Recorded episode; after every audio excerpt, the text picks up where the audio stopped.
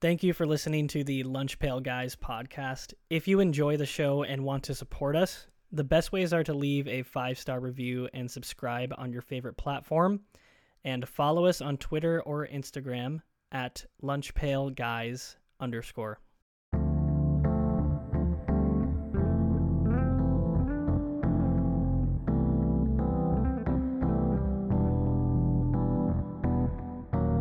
Hello, everybody. Welcome to the newest episode of the Lunch Pail Guys podcast. We only have four of us here today uh, Aidan, Jarod, Lucas, and myself, Bart. We are down a man. Wyatt is out, uh, but hopefully he's back sooner rather than later. As always, let's kick things off with a little bit of news that we will not be going into in detail. Uh, first off, in some WNBA news, Sabrina Ionescu actually not only won the three point contest, she set the record between both WNBA and NBA for best final round ever.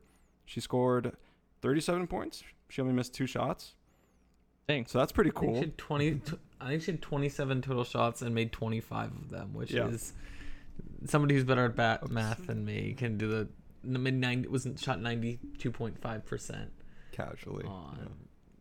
threes, which is doing that even with no defenders is uh, Yeah, otherworldly. Absolutely ridiculous. Yeah. Yeah, I, I think I saw that Steph had the previous record at 31 points. So if you're a better shooter than Steph at anything. Anyways, yeah, it's pretty cool. Um, Wimbledon happened. Uh, we've got our winners. I have no idea if I'm going to say her name right, but Mar- Marketa Vondrusova uh, think that's right. from the Czech Republic is the women's winner, and Carlos Alcaraz of Spain is the men's winner. Any thoughts? Yeah. Exciting stuff. Vondrusova was unseeded, and I think like the first unseeded Wimbledon winner in like 50 or 60 years. Oh wow! Because she was playing Yeah, I saw that. on That's kinda crazy. Jabeur, who's like who had like a great tournament. She played like a lot of the toughest players. She beat Sabalenka. She beat Rybakina, like the number two and three seeds. It seemed like it was finally her tournament to kind of win. Like that was the narrative, and Hmm. then that yeah, she just got pretty quickly got dismantled by Vondrusova. So I don't know. How many how many people do they seed in Wimbledon? That's a good people in the question. It's not like that that many. I feel like I feel like it's in the twenty. Like I feel like I don't see numbers higher than like twenty or thirty. Um, Yeah, because it's somebody yeah. only very casually will watch tennis occasionally. I feel like I'll start paying attention on like the quarterfinals. I'm like, okay, but Yeah. how? I never really know how deep they are Yeah, into it and how many exa- people they seed and stuff like that. I don't understand why they don't just seed them all because they've all got you know it's a bracket, right? Like Yeah. it could easily work that way. Um, I feel like Vondrusova though she was. Um, I think she was recovering from injuries, but she was in like the French Open final a couple years ago. She's not like a nobody kind of thing, or just like had been she'd been off the radar for a bit. strong Miami Heat energy. You know, coming as an Yeah. eighth seed, aka exactly unseeded, right like yeah bad, yeah and just humbling all the yeah higher seat um, but but yeah and then Alcaraz beating Djokovic was that was a very fun match to watch so yeah Alcaraz You is watched good. it? Yeah I recorded it so it I, did not Oh, watch okay. it at, at 6 a.m Pacific time um, but I was Nice. trying to avoid I, I finally during the fourth set it was like a five hour match and I saw a notification on my phone accidentally I was trying really hard to avoid things um, and so Mm. it was spoiled for me um, in like three hours in. But anyway, Dang. Alcaraz got like really outplayed the first set, and it looked like it might be kind of quick. Like he was just like trying to like do too much, and then he really settled down, and, and it was a super good match after that. He, he's really young, right? Alcaraz. Yeah, he's 20, so Oh man. he's the next generation. It's it's coming. Yeah, he's literally like like Rafael Nadal, just you know reincarnated. They're like similar styles of players. They're both Spanish.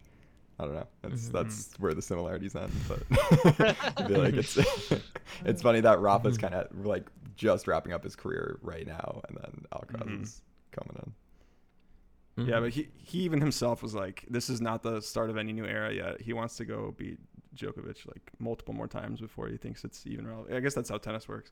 Yeah, yeah. Uh, Djokovic isn't done yet. I yeah. like I feel like Djokovic could be playing for forever. I don't know. He doesn't seem to get or he hasn't seemed to Mhm. really get worse with age yet. So J- Djokovic also has the most Grand Slams of anybody ever now, right? he does, I think. Yeah. He's got like 23 That or doesn't something. feel real either. Yeah, I feel like it 'cause- would have to, have to be like Nadal or Federer. Exactly, Like the fact that exactly. he's the one that emerged with Yeah. the most. I feel like they all kind of Yeah. cannibalized each other though. It's funny, you know, Mhm. like Mhm. Yeah. I don't know. And Djokovic has like stayed around. He was the youngest, right, of those guys, so he's. I feel like Mhm. that's been kind of an advantage that he's gotten to stay past Federer and Nadal's kind of prime. But hmm Okay, moving on. Uh, in a sport that is significantly other uh, other end of the spectrum in terms of viewership in the states, it's Major League Cricket. Uh, it's a brand new league. It just started up on the 13th, so last week. Anybody watch anything of Major League Cricket yet? Anybody going to? No. I didn't I'm see a, always in- yeah. Oh, go ahead. No, Go I, I didn't see like an easy way to watch it. When I looked it up, it was on Mhm. some like random streaming service that I'd never heard of. I'll I'll do you one better. I saw that there was a Seattle team, so I was like, oh, I'm gonna go Yeah. buy tickets. Yeah, the MLC tickets page. I don't know if this is a bug or if the developer like never finished, but it literally just says tickets works. Like there's a text blob right there that just says that. There's no way to actually buy tickets. So Oh, no. it's like, uh, what are you even supposed to do? It's clearly they're like no its one, no one's gonna check this, right? No one's gonna. Evidently, no one's Actually, gonna want to no. buy tickets. Yeah. Oh, And- maybe they're free. And I'm not even sure if you could like I don't think they're playing matches in Seattle. From what I read about it, they were just playing or this like initial things like all in Dallas or something like that. Yeah, that's though what I think. teams I are read red Oh, kind of like the uh, the if you're willing to USFL did all their games in Birmingham. Hey, I can Yeah. go when, when Yeah. Lucas goes. To, wait, when who goes to the Cowboys game? Me, Oh, Lucas, and Wyatt. yeah, like Wyatt's, or two to I three think me and years. Lucas and Wyatt's getting me a jersey or something. I don't know. Yeah, so we'll Yeah. double it up with Major League Cricket. Uh, the Seattle Orcas. That's Well- a cool name, though. Yeah, that's a good name. Yeah. Good name. Except for it's terrible because when you Google it, it thinks you're talking about the public transportation. No, I'm, I, I, speaking from experience. Yeah, yeah. Willow TV. I looked up is what it's streaming on. Yeah. I've never heard Yeah, of that. what? There are a few. There's a few games on CBS Sports Network, so Oh, that's okay. something. But yeah, That is Odd. something. But I, I saw that um one of the investors was Satya Nadella, Bart, the Microsoft CEO. Which I thought Mm. was interesting. So they got some big money behind him. You know, we'll Mm. see. Mhm. Maybe yeah, it'll we'll see. I mean, yeah, he's Indian, right? Mhm. Makes sense. Um, okay, moving right along. NFL news for you. Hard Knocks has decided on their team for the season, and it is the Jets. Any thoughts? It'll be interesting. Probably, I think Sauce, Sauce Gardner will probably be interesting. Uh, and then obviously Aaron Rod- Aaron Rodgers, I feel like is going to be very like guarded though. I don't think he's going to really show that much, to be honest. Exactly. He's suspicious of the media. I feel like. so- Yeah. he- I feel like he really. There was likes apparently a story that they were trying, That's- the that's Jets were trying to like limit access or whatever, Yeah. and that like it doesn't really have that. Nobody wanted to be on it this year, basically. Mhm. So. I Yeah, don't like they Yeah. they are already saying they won't do the parts where they they won't let them film them cutting guys, right? Which apparently past teams used to do. I didn't realize that. Yeah, I remember that. It it has begun already. Yeah. Has anyone watched Hard Knocks before? Jarod, have you watched Hard I've Knocks? seen parts of. I watched a little bit of the Lion season last season, Mm, like the yeah, first episode. I watched that one. Yeah. I think it's Look like at- it's yeah. not like the problem now though is every team has their own like YouTube series, which is basically Hard Knocks. Yeah. so it's like, why do we need Hard Knocks anymore? Because Yeah, that's- yeah. because every team is also doing their own thing. Yeah, I probably will watch it just because it's the Jets. But The Jets. I don't know. Yeah, that's, that's it. Okay, and last but not least, uh, in the weirdest news of the bunch, though apparently it's not actually that weird. Uh, Sam Hartman had a thoracic outlet syndrome and he had surgery to get his rib removed, out of which he made himself a necklace. But I looked this up and apparently it's very common for people who have thoracic outlet syndrome to use to make like some sort of memorabilia out of the Mhm. thing. Interesting. So Interesting. yeah, I had no idea. Yeah.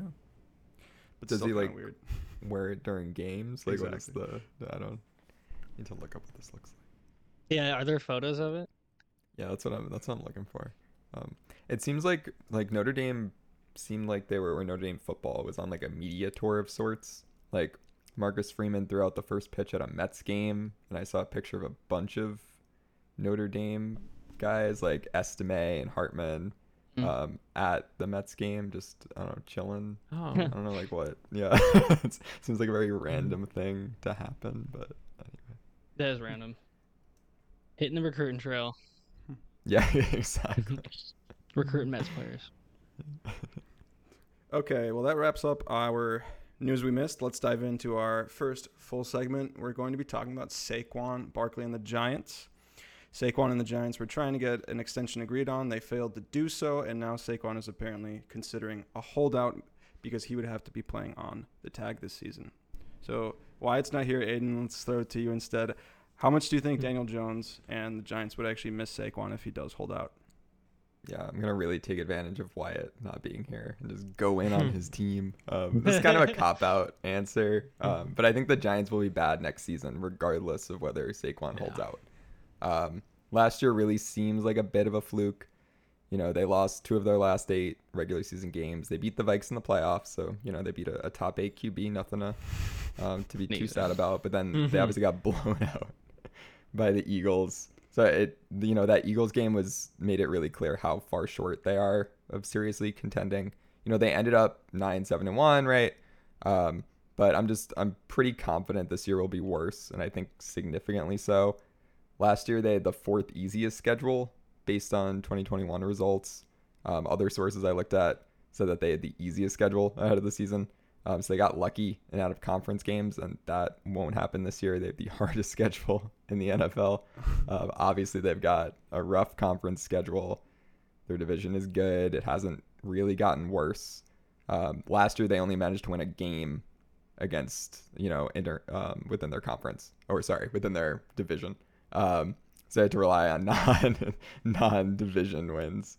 Um, and their schedule is less lenient this year. They play the Niners, the Bills, the Dolphins, plus just a general lack of easy games. Like they have the Jets, the Seahawks, the Packers, Patriots, Saints, like a bunch of teams that aren't necessarily like super tough, but not easy.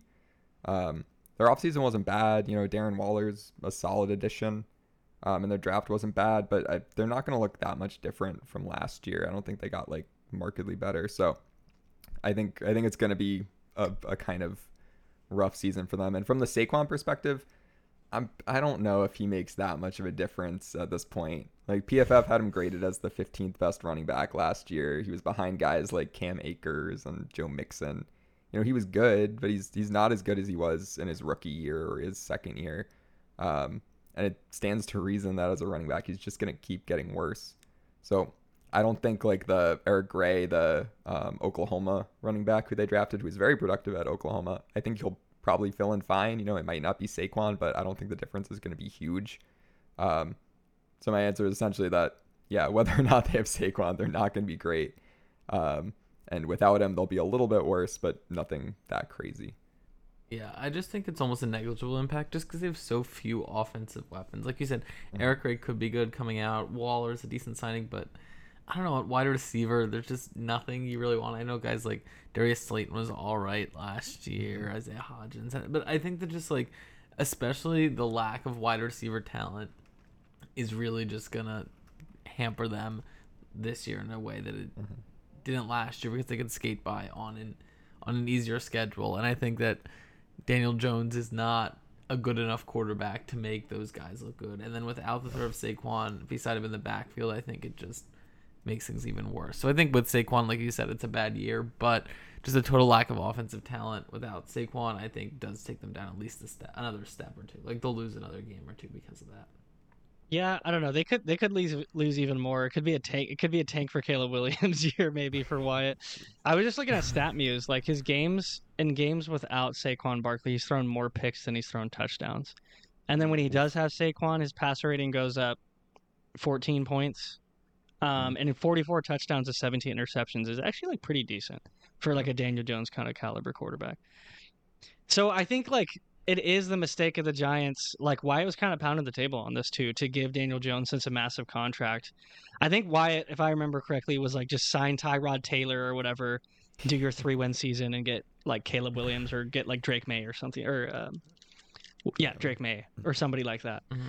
Um, and I think the Giants just kind of painted themselves in a, themselves in a corner where they can't actually retain their best players. And even if it is like maybe you're only going to get two more good years out of Saquon, let's say, you might not get any now if Saquon is intent on holding out. That being said, the last time that somebody really took a holdout to the limit that I remember at least was Le'Veon Bell, uh, running back like Le'Veon Bell, right? And that Mhm, didn't work out for mhm. him at all. I feel like he did he did not get any better. He got a solid contract out of it though. Yeah, he got that, Yeah. but he like was a non. But his career Nobody kinda- like ever heard, talked about him after Yeah. his holdout season. So yeah, you're right, actually, Bart. That he did. He got what he wanted, I guess. But in terms of production, yeah, Mhm. Yeah, when you're but when you're 20 like Saquon's 26 to give up a prime year of your career in a position where Mm. value goes down really quickly, right? It's Mm-hmm. potentially a bad idea. yeah. It's kind of hard for me to believe that he's only 26. I feel like he's been around for so much longer. Really, that makes me feel really making that old that they're like he's an old running back and I'm 26. Well, yeah. Yeah. Everybody on this podcast currently is Your 26, yeah. which is Your shelf life, a Jarod. bit is, disconcerting you know, the clock is ticking. When, none of us could ever be an NFL running back at this point. The, the ship has sailed no. on that one. I, oh. I thought it was interesting how he I don't remember what the quote was exactly, but he was like, "I'm not even gonna tell you what I'm asking for. I'm just telling the Giants that I'm the best running back in the league," and that's just so patently false.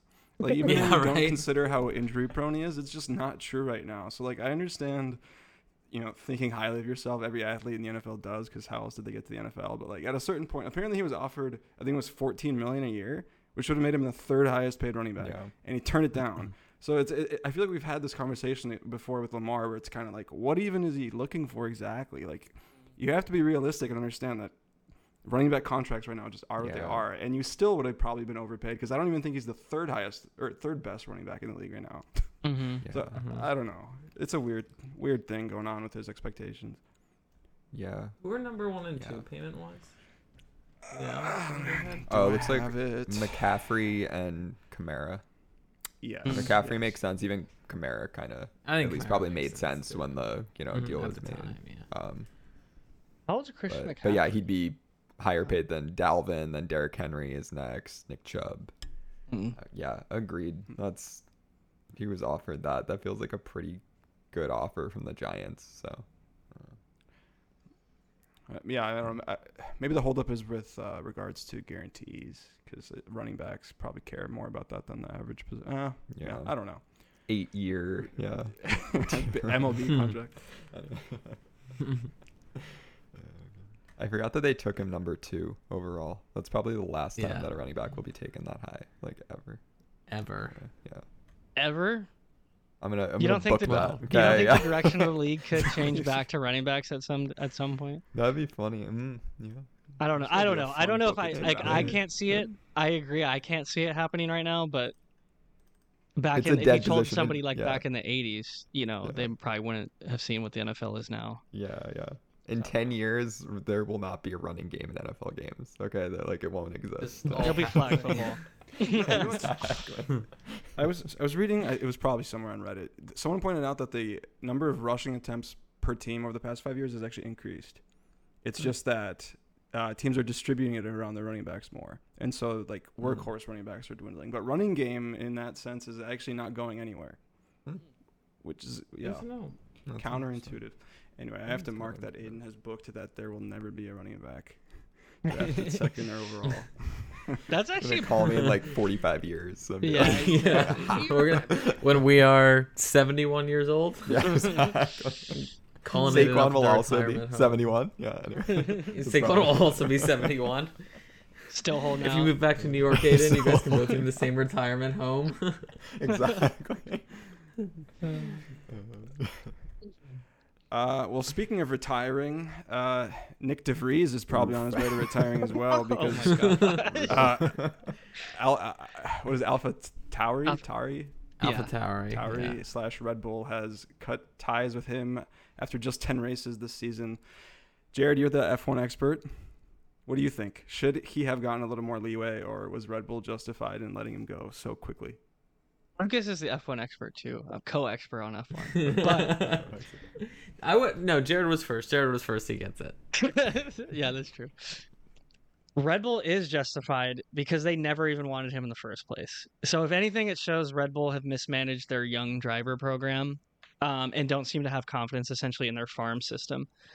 Like the way F1 teams operate is more similar to how I understand at least European soccer clubs operate, where they kind of scout people when they're like Mhm. really young, when they're like doing go karts racing and basic and basically sign them into a program to groom them to be to be able to drive for the F, top F1 team. So they drive in karts and other single seater series. Eventually get up to F2, which is kind of like AAA baseball, I guess you could say is like Mhm. another analogy. Um, it's always tough to like see someone lose their sh- their dream basically like at driving in Formula 1 like you're never going to root for that but at the same time like de Vries did get to live his dream at least for 10 races um so there's that silver lining there but he knew what he was getting into like he could have taken a really cushy seat at Williams for example where he did he did a substitute race for them last year and scored points and that's what got everybody super excited like oh this guy this guy could be really good but I mean, yeah, he knew what he signed up for. Red Bull's super brutal. He must have known that going in. And like, in terms of performance, he wasn't like laughably off the pace. Like he wasn't seconds off or anything. Mhm. But he did get out qualified eight times out of ten races, and also Tsunoda, his teammate, finished ahead of him eight times out of ten races. I think that combined with the fact that he kind of crashed a lot too during practice sessions. I think he only DNF'd one time or did not finish a race once um, and that was Australia, which was kind of like a really wacky one. So, but anyway, he did do a lot of damage to the car, and F1 has a salary cap, a cost cap now, essentially not a salary cap, cost cap. Um, so the, all those Mhm. damages like do cost the team, like literally at this point. Mhm. Where in the past they could just keep spending their way out of trouble, essentially. I, so I think like yes, Red Bull definitely is justified, but I think they do need to look back and say, what are we doing with our young driver program? And they have guys. The manager of their drivers is a guy named Helmut Marko, For those that don't know, Mhm. and he is just stream of consciousness. He will say anything that's on his mind, and he kind of blurted out basically that they weren't happy with de Vries and they were going to replace him. And I think because of that, it was also why he got de Vries got booted at ten races instead of at the summer break, which is when drivers normally get dropped. Mhm. Where when Red Bull at least does it, because Red Bull is the only team that does this, by the way, that like drops a driver mid-season. Red Bull is the only team, and AlphaTauri. But I think they have to look back. Like the problem is they can always point and be like, "But we got Max Verstappen, and that was our guy, and everything." And so you can always say, "Well, Helmut Marko's right," even though if you're gonna have to deal with like bad decisions like de Vries or him making super like dumb or comments that probably should be kept private in public interviews. I guess that's like kind of the trade off because you can say, "But we have Max Verstappen, who's the best driver in in the game right now." Um, I I don't know if long term. Well, long term, we'll have to see if it'll bite them. I don't think it will, just because you only need one good driver. There's only two spots. Like in Formula One, there's only two spots on your team. It's not like an NFL team where you need to have 22 guys plus like the kicker and all that stuff. You only need literally one guy. And then uh, arguably the technical team is actually more important than the driver, to be honest. Um, like even Sergio Perez, who's Max Verstappen's teammate, who's been driving pretty awfully, is still second in the standings just because their car is so good. So arguably, you want a better, a really good technical guy. So at the end of the day, I don't think this will hurt Red Bull or anything. Like they probably should re-examine how they're handling their young drivers and the confidence they have in them. But yeah, you only need one good driver. You only need one Max Verstappen or one Lewis Hamilton, and that'll cure everything. Because that's not really all that people care about. That's my thoughts on it. Yeah, well, I think it mentioning is worth mentioning the other side of this and why they made the move too, and that they're having Daniel Ricciardo replace him as the driver. And I forget which podcast F1 podcast I was listening to. I think it might have been Unlapped, which is ESPN's F1 podcast. They mentioned this that the pure marketing money alone that they're going to get mm. from having Daniel Ricciardo as opposed to Nyck de Vries is huge for them. And if they're not really competing with de Vries, there's a reason to bring in somebody like Ricciardo who they can plaster on everything, who's arguably one of the top three or four most popular drivers in F1, who has gotten all the fame too from Drive to Survive from new fans. Like for them, in addition to the you know de Vries' underperformance, I think the fact that they could get Daniel Ricciardo and that he was finally willing to take this seat when it seemed like maybe earlier he wasn't because he was in the same seat on the Red Bull Junior team, which was called Toro Rosso back then, um, like 10 years ago. So it's like a weird sort of step back for him to go sort of back into their minor team. But the fact that they could get him and that he could sort of slide into that spot and I don't know if somebody's not going to score points, which maybe he won't, maybe he will in this car. It might as be some, um, well somebody who's pretty marketable because next year they're losing the AlphaTauri label, I think, and becoming even more closely entwined with Red Bull. So if you can sort of go into that with more money and a more marketable team, I feel like that's probably a good move because, you know, why not make some more money, have a little more flexibility off of it. It's a Yeah. business too, to some extent. And it sounds like they're considering Ricciardo for Sergio's seat too, right? Yeah. So I mean, Mhm. it makes sense as kind of a tryout, like if they can do it. Like I feel like I saw a, a quote somewhere, and who knows what's hearsay or whatnot, is that like de Vries was fired like right after or during Daniel Ricciardo's like test run um, at Silverstone. That was very very fast, and I quote. Um, Yeah, so no, like that- I mean, whether or not that's true, it it does make sense. Red Bull can afford to be impatient, as you were kind of alluding to, Jarod. You know. Mm. Yeah, that di- in terms of timeline of events, that did happen. Um, Yeah. but I'm sure they made that decision much earlier. There's no Yeah, way that yeah. they would have been like that tire test, get de Vries the out of here. That, I mean, that'd be crazy if they did. He was so fast on that one thing. Yeah. yeah. Um. Yeah. I. I. You're right though, Aidan. They're definitely considering if Daniel Ricciardo should take that Red Bull the the Red Bull seat, like the parent team, essentially the real team. Um. Which. I don't think they need to mess with that, to be honest. I think they want Max Verstappen to just be the first and just have Sergio Perez, who's like very comfortably like put in his pa- place yeah. the second person. Like, and they have right now they have such a big advantage that I think Max literally by himself is would if he was just a team by himself would Mhm. still be first in the construct in the team standings. So like they don't need they don't need a second driver right now Yeah. doing anything that much. Sure, they might need one in like 2025 if the other teams catch up, but like again, that's another thing where they don't need to be they don't need to be in a hurry in that aspect on the second seat. Yep. So I think it's interesting. And Helmut Marko hasn't made the comments that he made about de Vries about uh, Sergio Perez either. Like I think that for the most part, That's true. He sort of, and because he does, as you mentioned, Jarod, sort of run his mouth. The fact that there hasn't been rumors and whisperings and all that of Perez being in serious danger to lose his seat, like I think that that is in some way indicative of Mhm. they're comfortable with the setup as is because it means Max probably isn't truly challenged, but he's good enough. Perez is that, you know, he can comfortably help them win the constructors still too. Like Mhm. he'll win a few races a year. He can be a good teammate when he needs to be. We saw that in 2021, right, the last race of the season. Um, so I think they're comfortable with where it is now, and unless somebody makes a dramatic gain over the next couple years, uh, which probably won't happen until there's the next regulation change in 2026, I think is the next regulation change. Um, then, you know, why risk somebody competing with Max?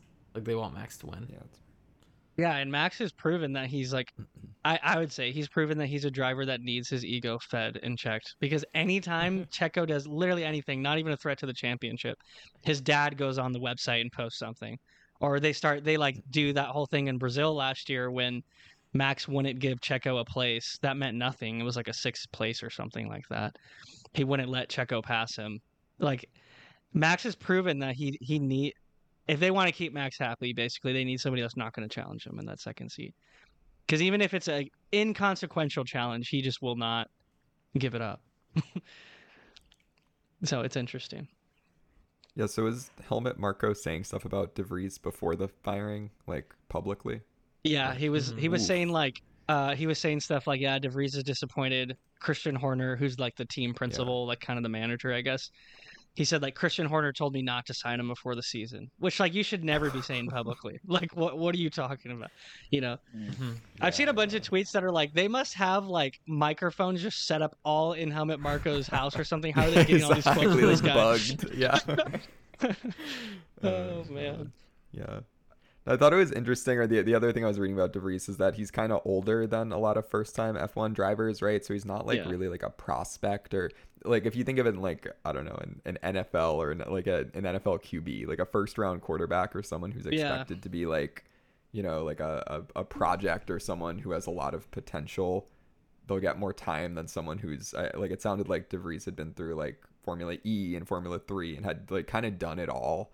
Um, and so the Mhm. fact that he didn't take off, like they were gonna have, he was gonna have a shorter leash than someone who was viewed as, you know, a- a project, I guess, to some extent. So it all kind of makes Yeah, sense. he's 28, I think. Which Yeah, yeah, comparatively Yeah. as like a, a rookie. Older than is- Saquon.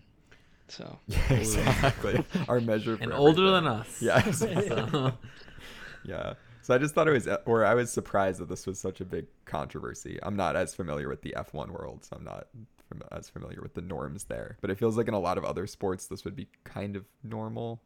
Um, you know, maybe not them Yeah. being like fired, but definitely them being benched, which there's not really an option in F1 to like that's true. bench someone, right? Like, Mhm. you know. That's a good point, Aidan. Yeah. I would like to investigate. I mean, there's not really any way to answer this question. How he he, he didn't just go through F two and FE, right? He he won the championship in both of those. So I I think it's fascinating how a guy who can be that good in the lower levels Mhm. can manage to not score a single point in ten races this season. Uh, it's just we. I, I feel personally like Red Bull should have given more time because it seems to Yeah. me like he needed a little bit more time to just get into the F1 flow of things. But I completely understand what you're saying about how Red Bull doesn't need to care, so why would they? I just think it's Mhm. weird. Like he went from being really good, and I thought like my impression was he was kind of like a he was like a highly hyped guy coming into F1, mhm. and he was just trash. It's just it's strange to me. Yeah. He also was driving like A the worst car on the grid, so that doesn't help. Yeah. Um, he and he, but he still like did get outperformed by his teammate. And I think Bart, you're right, or Aidan too. You mentioned this. If he was younger, he would have gotten more time. But yeah, the fact that he's Mhm. old.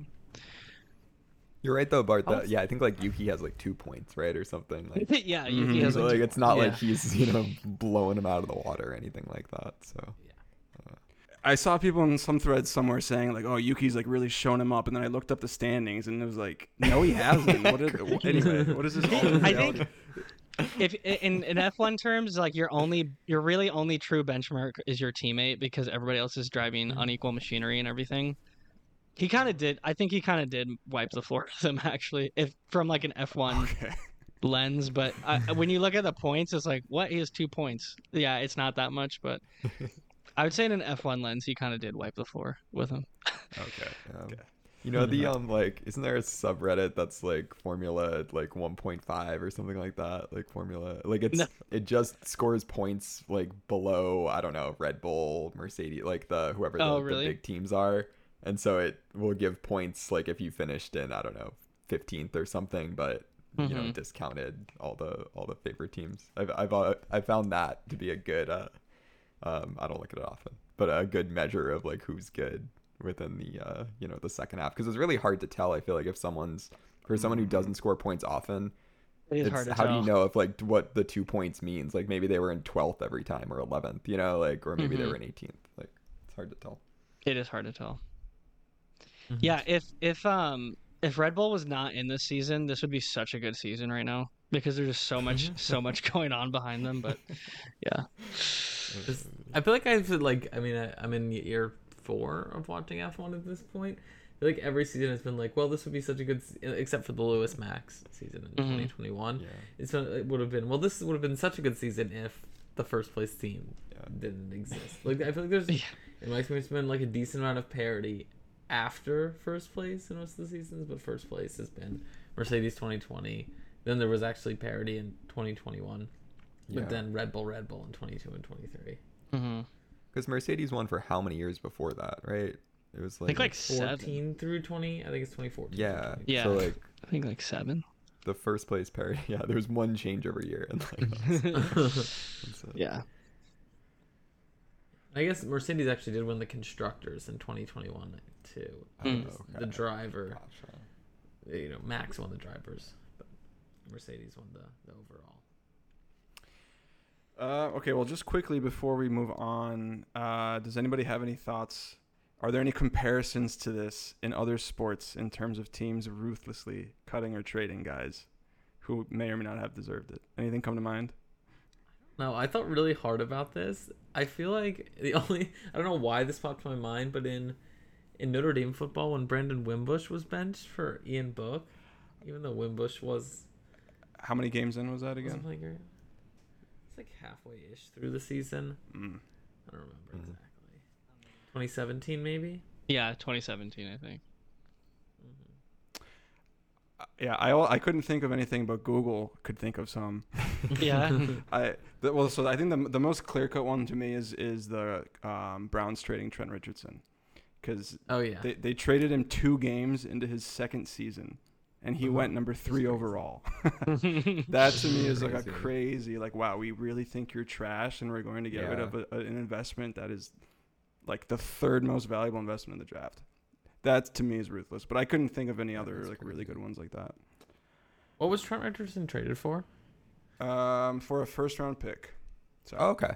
Oh, that's Okay, way well, better that's than I not thought. terrible. Actually, they basically. I mean, I'm guessing it wasn't the number three pick, but that's like not Yeah. A terrible return. Yeah. Whatever headline I'm seeing says at the time the Browns were accused of tanking. Interesting. Um, so yeah. I think um, what was what one one like for a coach that I can remember was Lane, Lane Kiffin. I guess was fired from USC like on a tarmac or something like like while he was like oh yeah, yeah. I remember that. disembarking a plane or something. That was like a while ago, so I don't remember that much. yeah, I wasn't watching I college feel football the- those days. The classic like cliche is like they tell you don't even get on the plane with the team, right? I Yeah. feel like there- there are probably Mhm. real examples that that is predicated on. Yeah, but it's probably happened more often with coaches though than players that I can think of. yeah. Yeah. Mhm. Agreed. Yeah, I agree with that. And I feel like with coaches, there's I don't always view it as ruthless because I don't know why, but I don't have that much sympathy for coaches. I have a lot more sympathy for players than for coaches. Yeah, that's fair. I don't I think that's yeah. fair. I can see that too. Aidan's friggin' just cold and ruthless. Shoot. exactly. I'm like, yeah, okay. Do it on the tarmac. Yeah, I'll, I'll deliver the news. Um, okay. Well, that'll wrap up that discussion. Let's move on. Last thing, some soccer talk for you. Two big events coming up this week. Firstly, the Women's World Cup is starting on Thursday. U.S. women are the favorites to win, uh, as of my last time checking. And one day after that, Leo Messi debuts for Inter Miami. So, Lucas, you're our biggest soccer stan.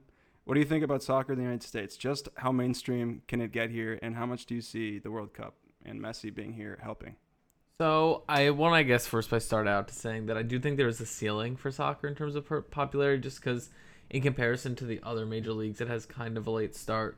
Like the t- largest men's and women's league, the MLS for the men and the NWSL uh, for the women. Uh, the MLS started in 1986. The NWSL started in 2012. Whereas most of the other large leagues are older than them. Some, like Major League Baseball, being like 100 years older. So I just think in terms of like acquisition on both the men's and women's side, it's just so far behind the other sports that there's a ceiling it can have because there's just so much catching up to do. That being said, I think I could see the ceiling for it being like the fourth most popular sport, passing hockey. So if you look at last year, the NHL averaged about 300,000, maybe 400,000 viewers per game. The MLS about 200,000. The NHL's is actually declining a little bit year to year, but some people say it's mm-hmm. because with the new ESPN TNT deal, they're just airing more games. So, but the stats do indicate a decline over the last year. So there is sort of a mm-hmm. converging of where the MLS growing a little bit, NHL declining. So I think there's a shot for that, um, especially when other leagues um, around the world, eh, their viewership in the U.S. is increasing with like Premier League, La Liga, especially the big European leagues. Um, so I think both these events can be significant contributors to the growth of soccer in the U.S. Messi is the most popular athlete in the world. To start with him, um, more people will watch the MLS because he's here. There's no doubt about that. You look, Inter Miami, I think, had like millions of new Twitter followers just the day after it was announced that Messi signed there. So there's going to be more eyes on the MLS. And will you retain all those fans in the MLS once Messi leaves? Probably not. There are a lot of people who I'm sure will just watch for Messi because he's the greatest player of all time. But let's say you even keep five to ten percent of those people. That's a lot of new soccer fans um, in the U.S. and contributes to some sort of sustained growth, and then sort of contributes more and more to the exponential growth. I think the same can be said of the U.S. Women's National Team and the World Cup. Um, they are a bona fide dynasty in the making. If they win this World Cup, they'll be the first uh, either men's or women's team to three-peat in a World Cup. It's never happened. Um, Brazil went back to back, I think, in 58 and 62, and that's the closest that anybody's ever gotten to three-peating.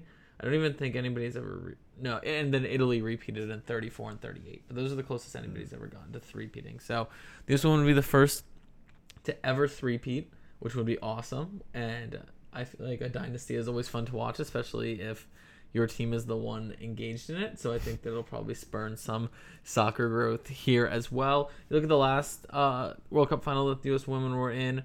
It was watched by about 17 million people, um, which is fairly large viewership. I'm sure it'll grow this time as the importance of soccer continues to grow in the U.S. And it's the same thing with Messi in that, like, are you going to retain all those new people who watch? No. But again, if you get five to 10 percent of them, that's still some sort of sustained growth, and then maybe they share it with a few friends, and it continues to grow and grow and grow. So I think these two events are pretty big for the growth of soccer in the U.S. Do I think that they'll catapult it to being like the most popular league? No, but or the most popular sport? No, but I think it being you know somewhere in behind basketball, football, um, and baseball makes some sense in terms of how it sort of um, level of popularity is in the U.S. One stat I saw is I, I, I couldn't find if this was verified or not, but apparently the Inter Miami debut for Messi Yes, had okay. three and a half billion viewers. Did you I don't believe this? that. Wait. Uh, yeah. I saw that too. That's what David Beckham said. Yeah, I don't believe that's so true. it- it That'd be more people than watch the. World Cup No, final. that, that, that's Yeah. not. I refuse. That's not. That's not true. Yeah, the source is That- biased yeah. on that one. So But yeah. What's kind of Yeah, I just don't. Yeah. Oh, go, Go go ahead. I was gonna say just the number of people that watched the men's World Cup final was 1.5 billion. There is no way Yeah. more than double pe- double the number of people watched Yeah. Messi's like player reveal for Inter Miami. Like if they had said 3.5 million, I would have been like, okay, maybe even underestimating a, li- a little bit. But 3.5 billion does not seem real. bots. You mean Those are bots. go on the internet and lie? That's like half of all people on Earth. yeah, I know, but I saw this number in multiple places, which is why I was. It just you know how it happens. One person makes up a number and then it starts. Yeah. Getting, okay. Anyways, the point is a lot of people probably did watch it though. But anyways, what were you saying, Jarod? Uh, Speaking of viewership, though, this is a huge miss by the MLS. They're not even his debut is on like Apple TV or some some random crap. Like you have to pay fifty bucks to get that package or whatever, fifty bucks a year or something. Uh something. huh. That's that's a huge miss by the MLS. How is this game not on ESPN or on a network Or How? Willow TV. Uh, you know. or Willow TV even? Yeah. Come on. Like, because I was That's like, dang, actually. I, I wanted to watch the debut, but I'm not going to shell Yeah, out 50 me bucks for an Apple TV No. pass, MLS pass, or whatever. Now, ho- may, Mhm. hopefully, they will do like a bigger promotion for some other game that they can put on ESPN Yeah. or like on Fox or whatever, but or ABC, No, whatever. Fox has but they need Fox has the rights, and I saw I was watching something Okay. on Fox. I was watching the the Concacaf um, Gold Mm, Cup final, which yeah. is like North America, Central Not America, the US, Caribbean, yeah. not the US. were in it. uh, but I was watching the final of that, and they were like, "Oh, Messi's first game on Fox Sports," and it's in September. So it's like going to be two months before I think he plays on any network television because I think Fox has the rights to all of MLS. That's not on Apple TV. Mm. So to. Yeah, see, the MLS needs to figure that out if they if they if they want people to Yeah. watch. I don't know. Yeah.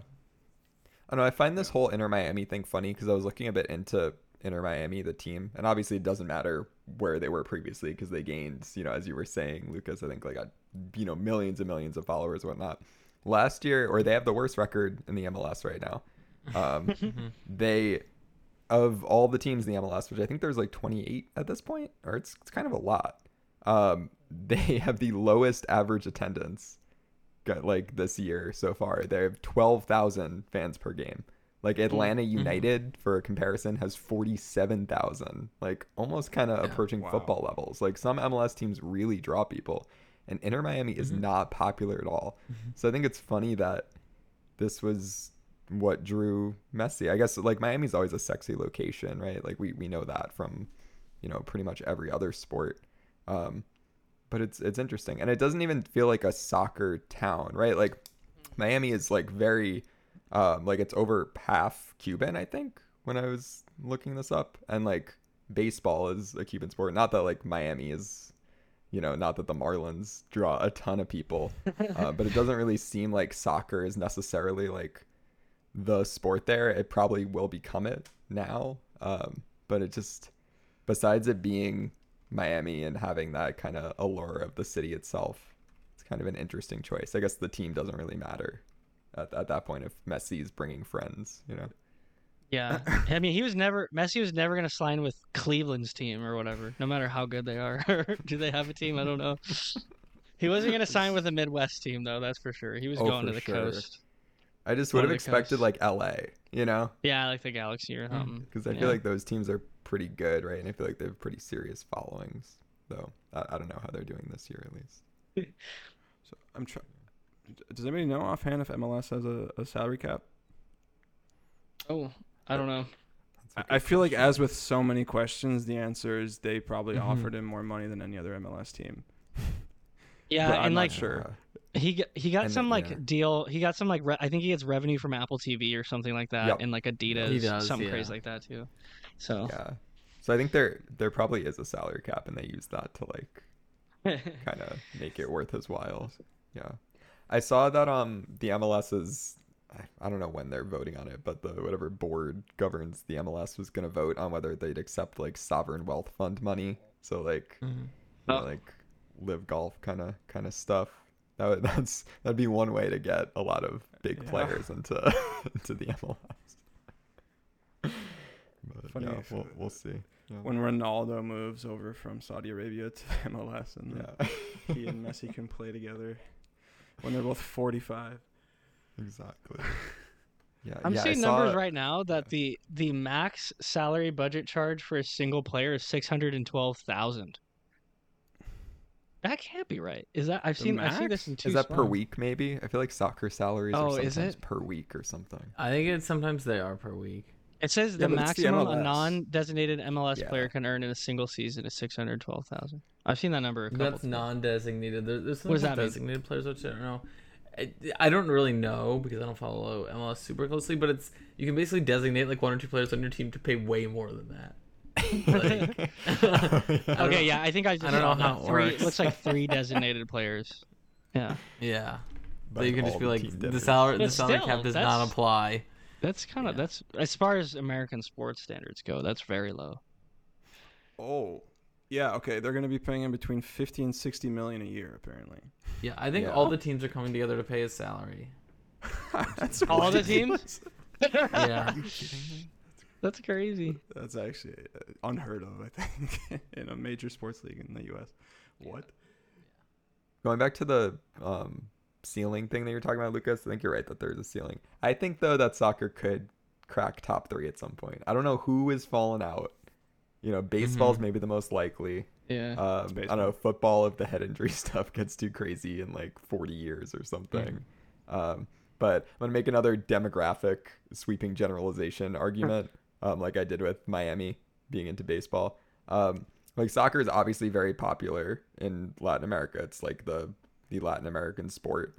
Um, the U.S. is has a growing Hispanic population. We're at like I think it's a fifth right now. By 2050, it's expected to be like over a quarter of the U.S. population is Hispanic, and so I feel like that can contribute to the popularity of soccer within the U.S. Right, and can make it grow as a sport to potential. I don't know if top three um, is possible, but I, I feel like it's I feel like it could happen because it seems like the MLS has been growing every year. So I don't know. I could It could it. potentially be like Mhm. if it's kind of becomes also like a TikTok sport or whatever, where there's like hmm it kind of like gets the younger generations, and then they like tell their kids like we're gonna watch soccer on the weekend or whatever you want. but we also need to be able to watch soccer though. We can't be paying for Apple TV to watch soccer. We we also Yeah, need to be able to watch it on like Mm. places where we already watch. But I don't know. Yeah. I think I think it can crack top three top three as well, Aidan. I think a distant third from NBA and NFL, but I think it could crack top three. Depends what the measure is, right? Because I feel like NBA sometimes is like super popular in certain metrics, and like in terms yeah, of like actual viewership, right, is not always that crazy. Mm. So I yeah, don't know. that's we'll, true. We'll see. But Aidan, where I, I'm trying to. F- oh, go ahead. where I thought you were Go going on. with the demographic comment was to the youth, because th- those were the That stats I looked up. that's Mhm, it. mhm. S- In s- ages six to twelve, soccer was the highest growing sport uh, a couple years ago, like by far, uh, Mhm. and it's now only behind basketball and football, I think. So it seems like if you follow that trend, I don't see why it would stop growing Yeah, in like the high school and college ages if it's the highest growing in the, amongst the you know youngsters. So I think that's very telling as well. And on top of what you're saying about Hispanic population in the United States, it seems like those two might go together really tightly in, in like a couple decades. they've been saying Yeah, that 'cause about it- lacrosse too. I feel like though, and that hasn't taken off. Yeah. So is there shall is there a major league lacrosse league? I don't know. There is the MLL. Yeah. Oh, Oh dang. TIL, the MLL. it was it was a big deal Northeast. uh, on Long Island, or Yeah, at least that's people very were going to Northeast. MLL games Mhm. frequently. I found it. Real people don't go to MLL games. It's terrible to say. But anyway, Yeah, it's oh the New York Lizards. That's a fun yeah, team. yeah. I remember people with like gear for that team. Um, but Oh, there's a there's a Philadelphia team, the Philadelphia Barrage. There- there you go, Lucas. I know what you're doing this weekend. I don't know Yeah. when lacrosse season is. No, I have no idea. Yeah, people do always say that about lacrosse, and lacrosse has not shown any signs of. I don't know. I feel like lacrosse is probably a fun sport to play. I don't know. It just it's not Pretty hard. that fun to watch. but- yeah.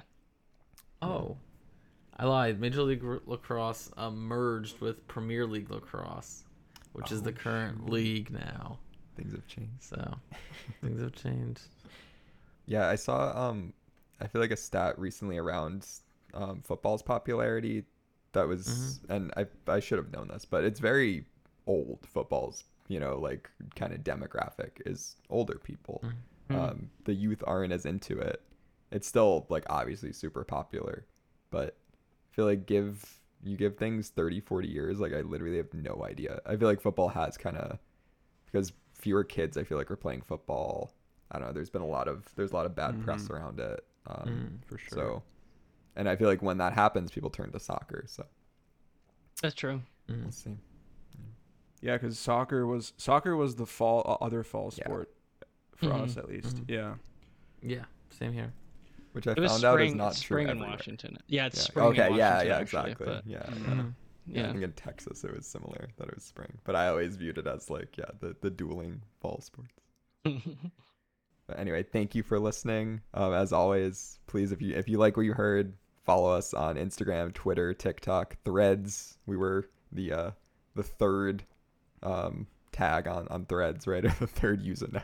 Um, we were we were an early adopter of Threads. We'll see if that gets us anywhere. Uh, but lunch pail guys underscore. Um, please follow, like, subscribe, tell us what you thought, um, and see you next week.